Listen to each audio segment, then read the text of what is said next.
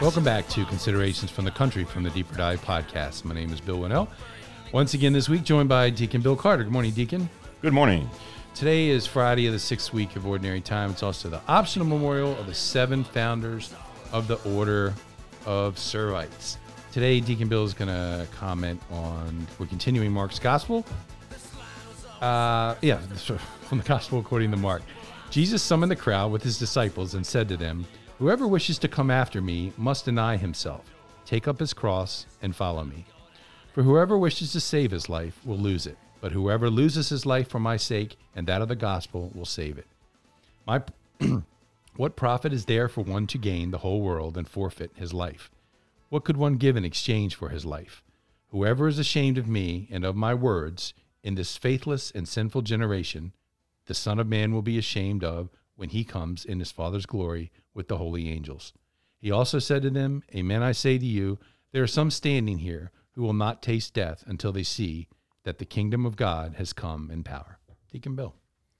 So um, this section, as as uh, as as marked out in the gospel, is called the conditions of discipleship.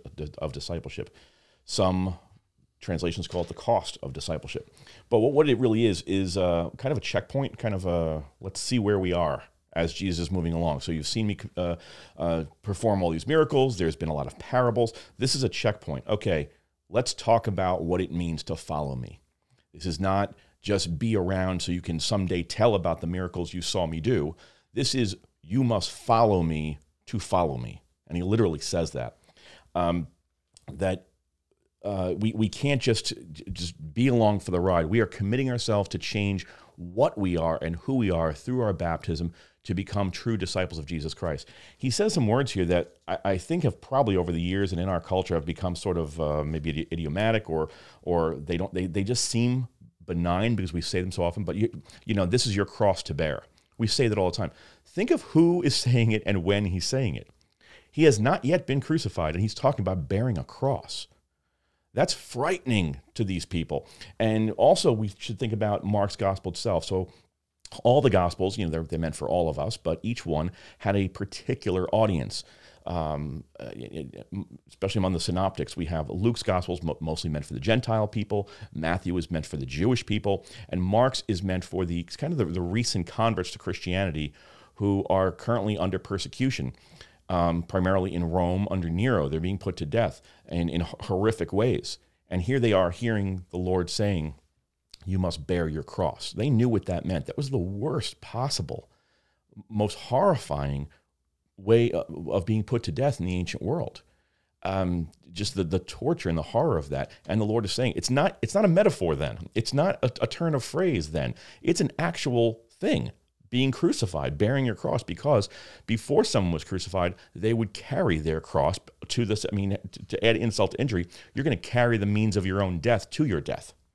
Um, so they see that and they know he's serious. He's talking about a real commitment to it here. Um, and he's asking us, are you ready to do that? In one way or another, all of us are going to have some type of our cross to bear. We can look at it a little more metaphorically now. We, are going to have some type of cross to bear. We're going to have some type of suffering in our life.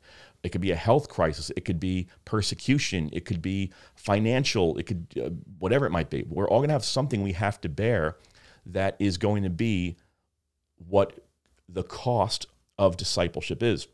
There's two names that come to mind. One is um, a Lutheran pastor named Dietrich Bonhoeffer, who was uh, um, not Catholic, he was Lutheran, and he was one of the last people put to death by the Nazis at the end of World War II. And he wrote a book in 1937 called The Cost of Discipleship.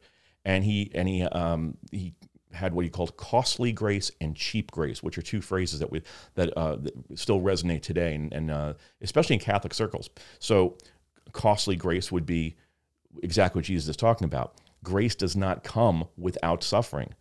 Um, Jesus Himself is the Son of the Father who had to pay this incalculable price for our freedom.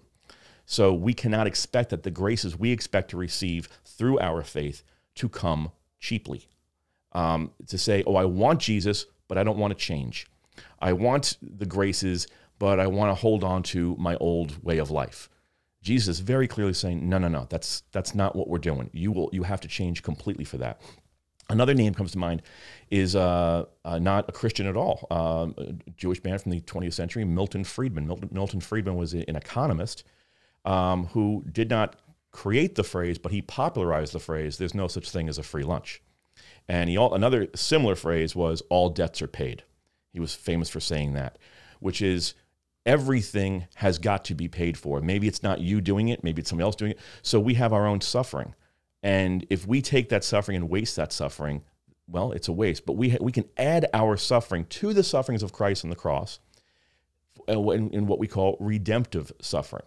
And that is that's part of it's adding to the sacrifice that Jesus Christ made. We can add our suffering for the for the uh, the intentions of of anyone, for the for the souls in purgatory, for our families, for people we don't know, people who never pray, people who don't have anybody to pray for them.